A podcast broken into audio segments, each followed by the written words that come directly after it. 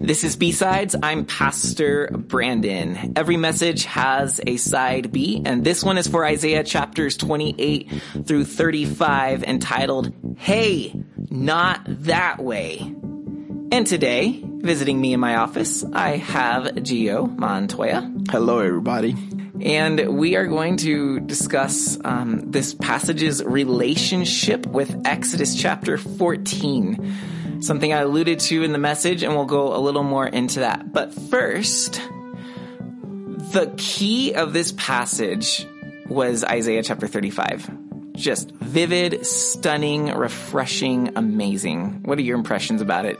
Yeah, I think uh, it's so amazing how Isaiah gets this vision and he really, um, or this prophecy, and he really is able to see a restored, not only restored Israel, but a restoration for humanity. And so it's just really amazing how he describes it. Yeah, there's definitely a people of God who are involved here, and there's a creation element that's involved here. And we see allusions to Jesus, we see allusions to uh, the future restoration of all things, and there's possibly some implications of um, what is going on in Isaiah's context. So, actually, um, I want to talk about that right now. We'll talk about the layers of prophecy. How a prophet will be looking at the future, but sometimes when something's far away, you can't tell that you're looking at three different things, so you're just describing it in one shot. Um, another way to think about this is if you're looking into a lake, you see the surface of the water. You might even see a fish swimming through in the middle of the water, and you may even see parts of the bottom floor of the lake, right? So you have these layers that you can see in one shot, but some parts are clearer than others. Right. Yeah. Yeah. That's so amazing. Yeah. Because uh, in a lake, there's so much in a lake, but you only so, see so much of each. And as you're talking about that, actually, what comes to mind is kind of like on a really hot summer day when you're looking afar into a blacktop and then you see the uh, the wavy heat coming off the blacktop, and it's it's it's like you see the wavy heat, but you don't really see what's causing it or what's moving it or what's causing it to uh, to happen. But obviously, we know because of the science, it's heat and stuff like that. In the same way, like I I feel like the prophecies that Isaiah is given, we don't really see how God is doing all this and how He's behind the scenes, but we do see these layers of prophecy that Isaiah is being given. Yeah, precisely. So what Isaiah has been saying in this uh, in these chapters is trust God, don't trust the Egyptians in your day of trouble. Because Isaiah knows that well, it seems like he, he realizes they aren't going to trust God and that they're in time going to fall. And so Isaiah 35, on one hand, the surface layer, the one that's right there obvious for Isaiah is, okay, they're going to fall into exile, right? Israel's going to go into a reverse exodus where they're going to leave the land and he's looking at a time. So that's like chapter 34 with all the desert and the wilderness right. that we had read about. Yeah. Um, they're going to leave the land, but he's foreseeing in the near future a time when Israel Israel will be brought back to the land. And that's where it has a lot of the Exodus overtones is that there's this way, this highway that God will bring them through the wilderness and it will take them to a land that's fruitful. It's not desert, but there's waters gushing, right? And everything's healed and good. So one layer, we see Exodus 2.0. We see Israel coming back to the land. Mm. Yeah, that's so good. But then there's another layer and we see Jesus fulfilling this with uh, making the eyes of the blind open, the ears of the deaf unstopped. Jesus did that. Uh, the lame man leaping like a deer. You remember mm. in hmm. Acts chapter three when John and Peter. Peter? Peter? Yeah. They tell the, the man that's begging, um, he's yeah, lame. he's asking for money. We don't have silver or gold, but what we do have, we give to you. And he gets up, right? In the name of Jesus, rise up. Right. He gives him his hand and he gets up. He jumps up actually like a deer. That's exactly it. Um, uh, what is it? Walking and leaping and praising God. Right, exactly. Yeah, yeah, So uh, I do not think that Luke, our author in Acts, um, r- described it that way coincidentally. I he was well steeped. When you read him and Isaiah together, you recognize that Luke was a master of Isaiah And I think he was very purposefully portraying this guy as a fulfillment of this passage. Yes. So we see a layer, a second layer right there of Isaiah's words coming true with Jesus, with the church, and that also includes you and I. I think that I, in my walk with God, have gone from chapter 34 to 35 from a desert to a promised land or a fruitful land or a garden. I think that it's also a passage about our soul and who we are and how we're being transformed. Really, in a sense, what we have is the desert in chapter 34 is death, and that's who I was. And the will, or the garden in chapter 35 is resurrection, and that's who I'm becoming. Yes. And it's so interesting because, uh, in your teaching, you were saying how in this desert, it's all the, there's all these wild beasts, but wild beasts that you would normally find in a desert, right? And so in our death, we could even feel like there's life, but there's not really life in us. Um, and so I think before, uh, that resurrection, uh, we could walk in life thinking, yeah, we, we still have life. We're still living. But without Christ, there is no life because He is the life. And when we come to that point of uh, revelation where our eyes are open to who Jesus Christ is and that we really need a savior and, and take that step in, into the, the new land, then it, it becomes evident that we never had life. And so we see here, like you were describing, there was still wild beasts and stuff, but then you go to chapter 35 and you see what real life looks like. If you never saw the different, if you never saw the new creation or the new promised land or the new life, then would you even know that there, what, what life really was? It's so good in how chapter 35 uh, the wild beast i love it. And then it says in chapter 35 no lion shall be there nor shall any ravenous beast.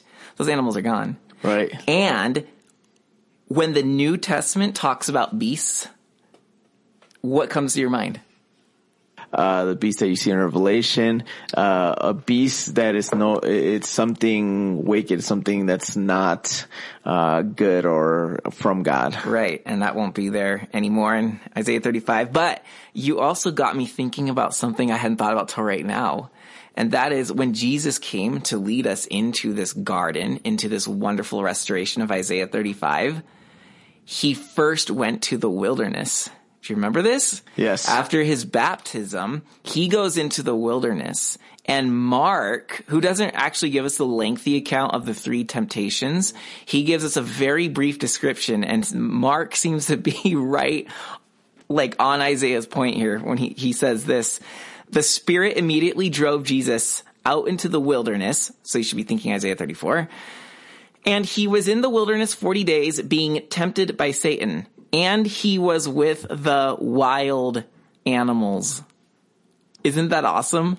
That is. He's that, with the wild is. animals. He's there in Isaiah 34. So he goes to the wilderness to turn it into, from the inside out, he's taking this death and he's bringing life, not just to it, but out from it.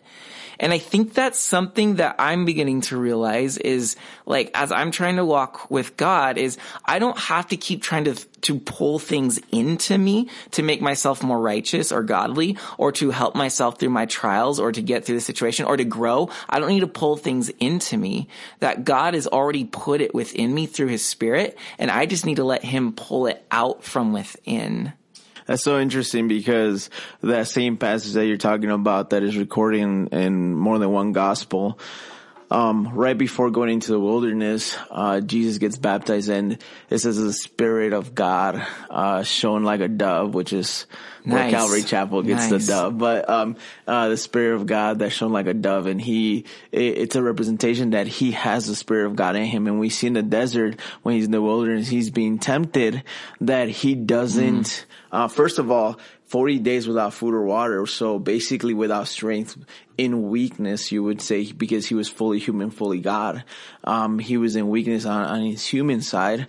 Um, but it, it's a representation that he's not gathering from outside. Every single temptation that is overcoming the wilderness by Jesus is is done by the word of God which resides in him. So he's not Yeah. using anything external. That's good. Everything is within He's alone. him. Yeah. Yeah. So yeah, that's really interesting that you brought that up. So he relies upon God. That's that is really good. And I, I think emphasizing the Holy Spirit there is so key because if we really think about it, who is the Holy Spirit?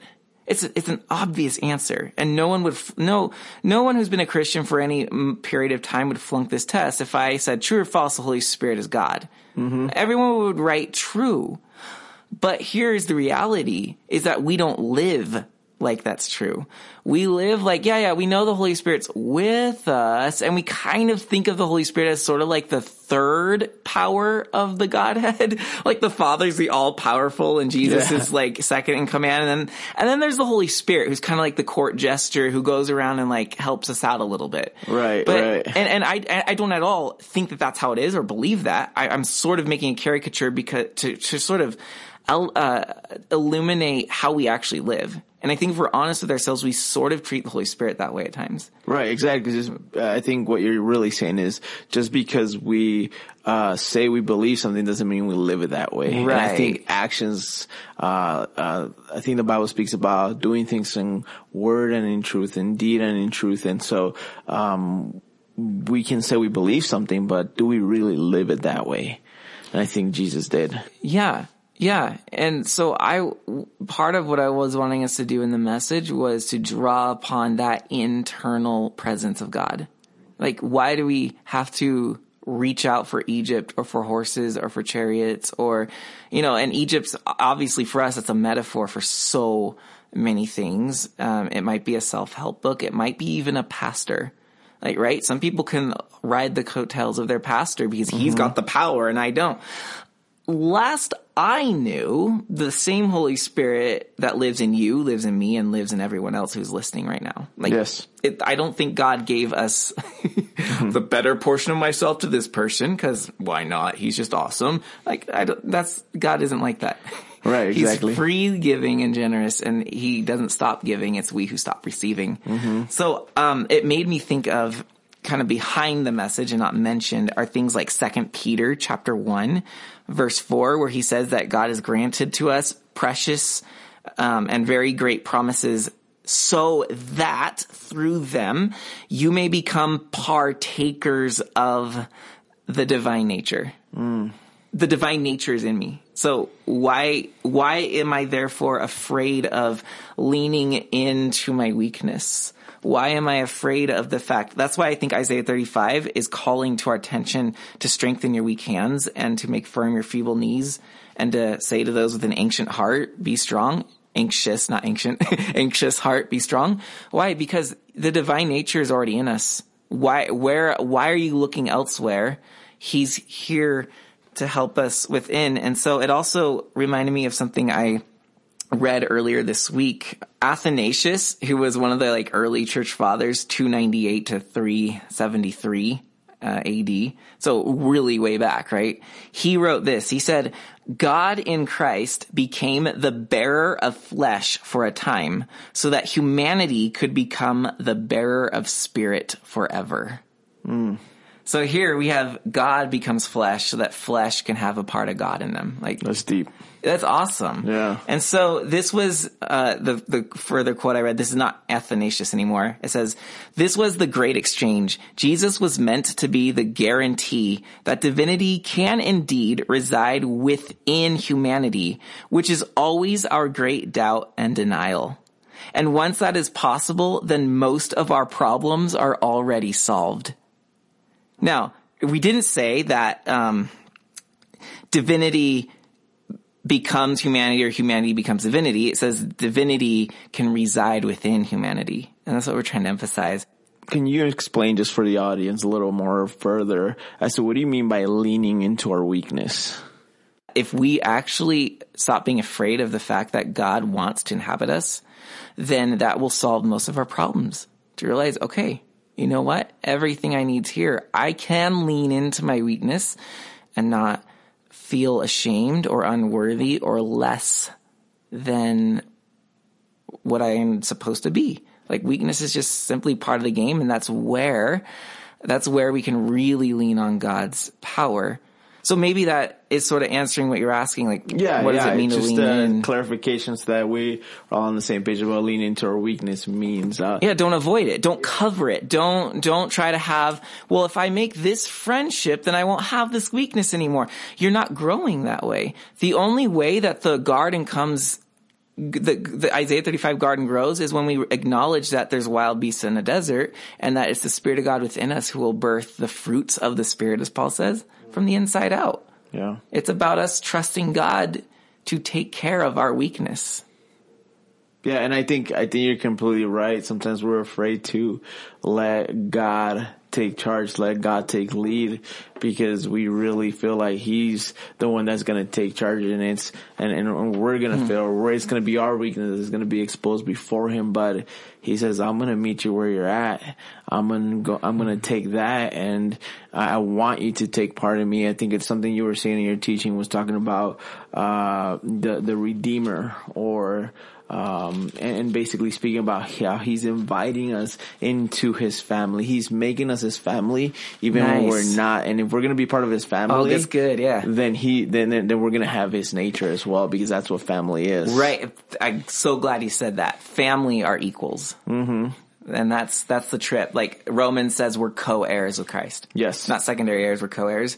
Right. Children of God, son of God. Now, I, I understand people get squeamish here because then you're like, wait, what? Are you saying that we're the son of God? No, I think son of God is a title for Jesus. Yes. But I think that the I think the New Testament writers knew what they're saying when they said children of God and knew that that's pretty close to son of God. I think their point is we become brothers and sisters, we become a family, mm-hmm. and that there is that equality that Yeah, God I think taking us. son of God and, and basically thinking, oh, you're automatically divinity is misunderstanding the title of son of God because it really is that it's a, is, it's a title, it's a position that only one was able Mm. to fill, fulfill. And so when we say that we're family, we're not saying like, oh yeah, we're divinity, we're, we're divine as well, but rather the divinity dwells in us because of the sacrifice that Jesus Christ, uh, did on the cross and the resurrection. Yes. So what God is really good at doing is including us in himself without absorbing or swallowing us. Yes. And I, if I'm recalling right, it's in um, the Screwtape Letters, C.S. Lewis, where the demons are writing to each other and they say that their boss's aim, the devil, his aim is to actually absorb the wills of humans. So we're actually going to become one with something at some time. The question is, um, are we going to be absorbed into the powers of darkness and therefore kind of like, well, I've, or are we going to be included in God yet maintain an individuality in a sense? It's like union, yet you're not losing yourself at the same time. Yeah, it's a good one because uh, that's actually the next book that I'm going to be reading. Nice One plug my- for you and everyone else. yeah, one of the next books I'm going to be reading. Uh, but secondly, also because a lot of times we tend to think that there's like an in between. There's like this gray area. Like we could be halfway, half foot in darkness and half foot uh, in relation with God, and we're good. Uh, we we can barely make it, but the Bible never speaks about that. It says you're either uh, in darkness or you're in a light. You're either part of me or you're not. There's no in between, and I think uh, that's that's really hard to take in because it's like, wait, what do you mean? Like, well, how well, how do you? how- What do you mean that we can only be part one or another? And uh, but when you look at um, when you look at God and who He is, then you realize that anything that's other than the presence of God is just basically an absence of the presence of God.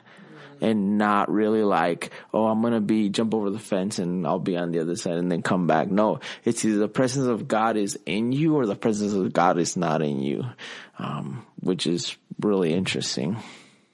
going back to like leaning into our weakness, I, I because of everything that we were just saying, I think it terrifies us. It terrifies us that God wants us this much. It terrifies us that He is actually elevating our status from like the scum of the universe to co-heirs with Christ.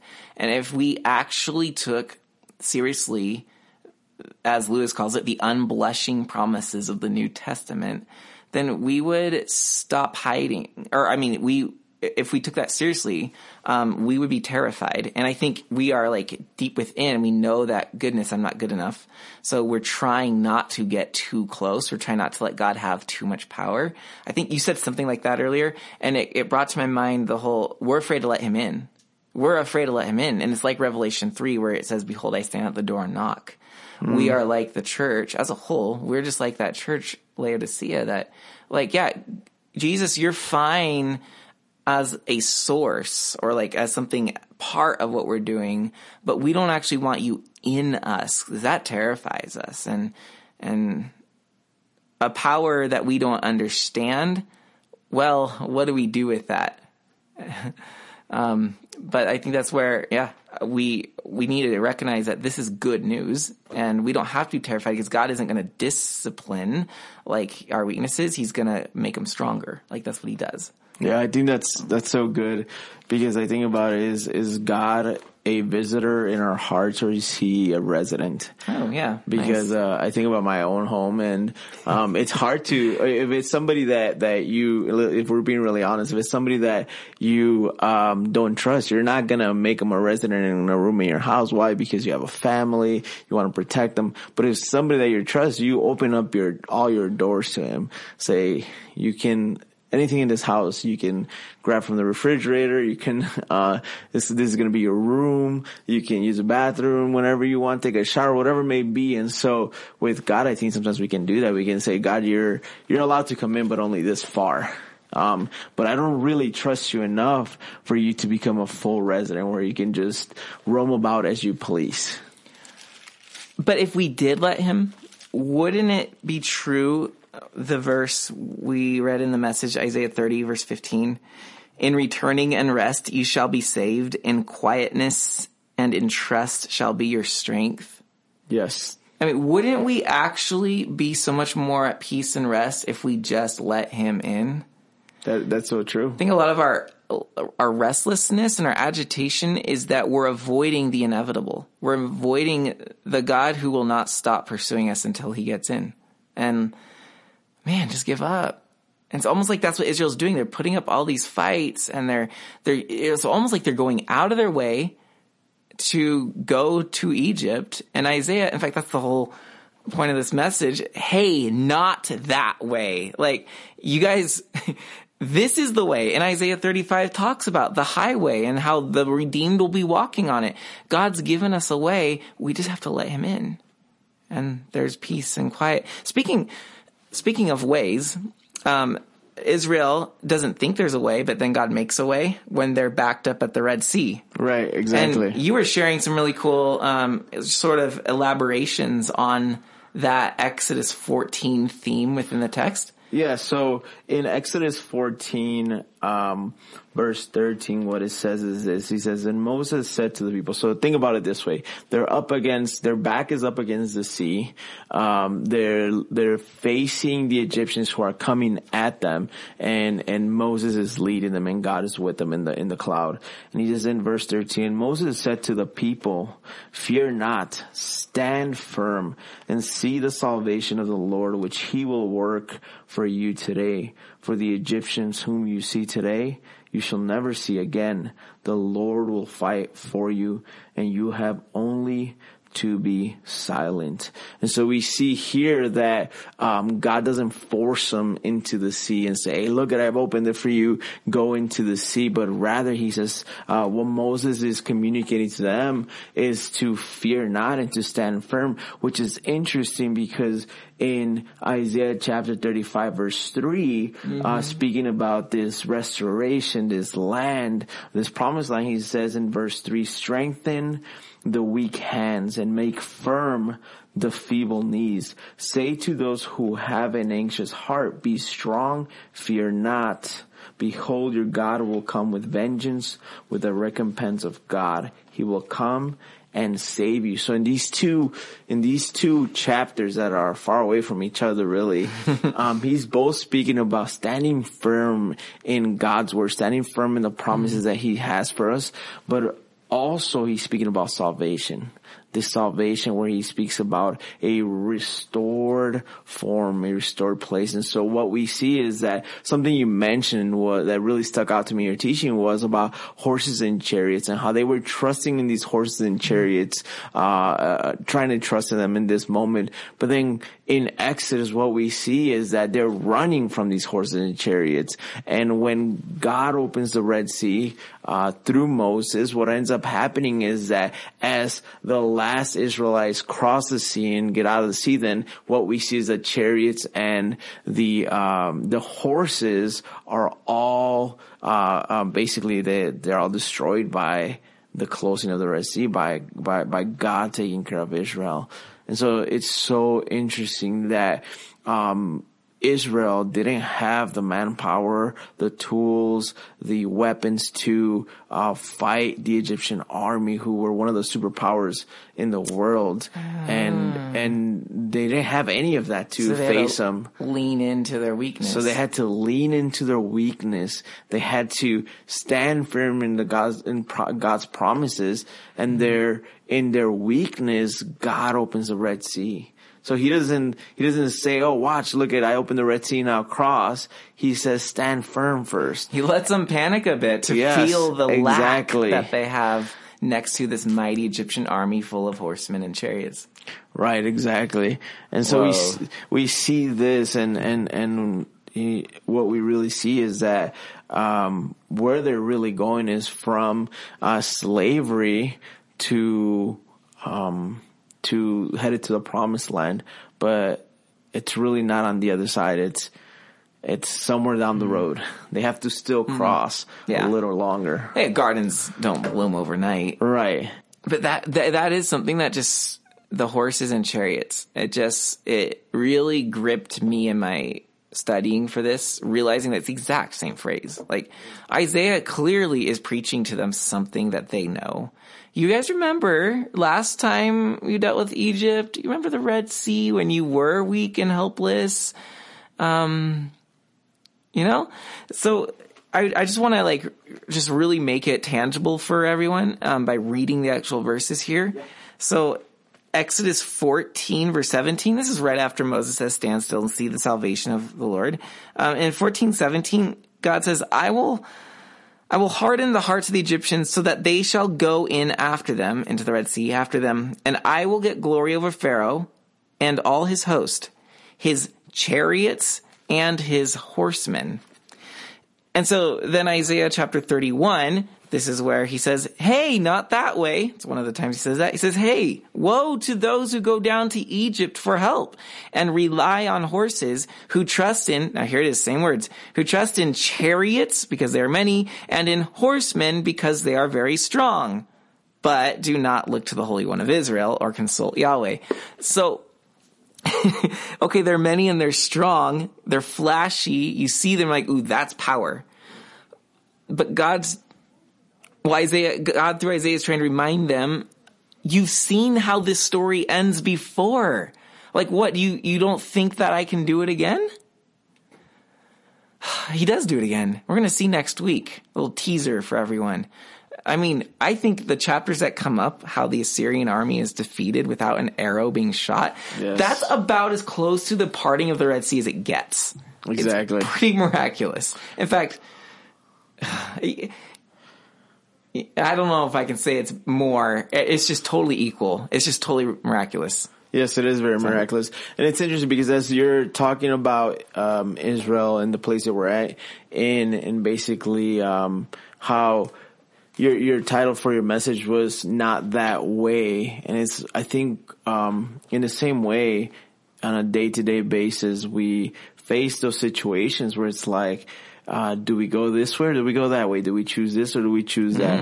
And I think it's a constant, do I choose Christ or do I choose this? And as I'm Do I choose the tree of knowledge or the tree of life? yeah, exactly. And as I'm thinking about this and what comes to mind is Philippians 4, 7, where he says that he will give uh, uh, a peace that surpasses all understanding. Because we look at Israel where they were at in Exodus and where they were at in Isaiah and they were in this place where they either uh, try to understand uh, with their own eyes, with their own ears, with their own knowledge, or they completely just gave it to faith over to the Lord and said, uh, we're going to trust you. So in Exodus, we see them that they trust God and through Moses, the Red Sea is opened. And so they're saved from the Egyptian army. Uh, unfortunately, in, um, in Isaiah, we don't see the, the same thing immediately. It's a more a futuristic kind of thing or everything's in the future is what we're saying. But re- really, it's more farther in the future than, than in the present. And so, um, I think what, what it really comes down to is, uh, um, do we try to understand things with our own reasoning or mm. are we willing to just lean in our mm. weaknesses, which means are we willing to accept that we, we don't know and that we are weak, but we're going to trust that God knows that God is going to be that hope that he so promises confident expectation. Yeah. Oh man, this is tying in so well to the main verse from the week before Isaiah 26 verse 3. You will keep him in perfect peace, whose mind is stayed on you because he trusts in you. Mm. So there we go. Peace, trust, relying on him. Like it's all, I, I mean, Isaiah's message, I think from chapters one through 35 has just been very clear. Israel is in political trouble don't turn to politics to settle your political troubles and turn to God. And I think that's a good lesson for us in many areas of life. I think we think so narrowly, like, no, this is a, this is a political problem, so it has to be solved with politics. Or, this is a financial problem, so it has to be solved with finances. I mean, that's very logical, right? But there we are, trusting in our reasoning, trusting in our logic. Um, I think it was it's at least attributed to Einstein, who said, um, "You cannot you cannot solve a problem with the same consciousness that created it." Hmm. So you have to you have to go to. Uh, I hate to say it because it's a higher power, which we would simply we go to God. But but just to like kind of break down the analogy is you have to go to something that is greater um, and so we turn to God within us and trust there, right? We, we lean in to our weakness and say, it feels like weakness, but because God lives within me, it's not. And we're going to see the desert bloom when all is said and done. I love how the Bible always ends well. There's, a, there's a lot of dark places, but it always ends well. And that's where we can always hang our hat. Yeah, no, that's awesome. If people still hang hats these days. Speaking of hanging hats, let's hang this hat. Boy, I'm cheesy segues today. Um, so that's uh, that's hey, not that way from Isaiah 28 through 35. So next Sunday's passage is Isaiah 30 6 through 39. It closes the first part, the first movement of Isaiah, and it closes it very climatically and very, it doesn't really resolve. You'll hear there's a cliffhanger that the first half of the book ends on, and the last half of the book is hope, and it's implying the answer to the implied ending of the cliffhanger. If you don't follow that, read it and see if you can figure it out. Uh, well, Geo, thanks for joining us. Oh, you're welcome. It's always a pleasure to be here and be able to uh, really uh, bounce around these ideas that sometimes we just tend to keep in. Yeah. So this is Pastor Brandon with Grace and Gratitude. Thanks for listening.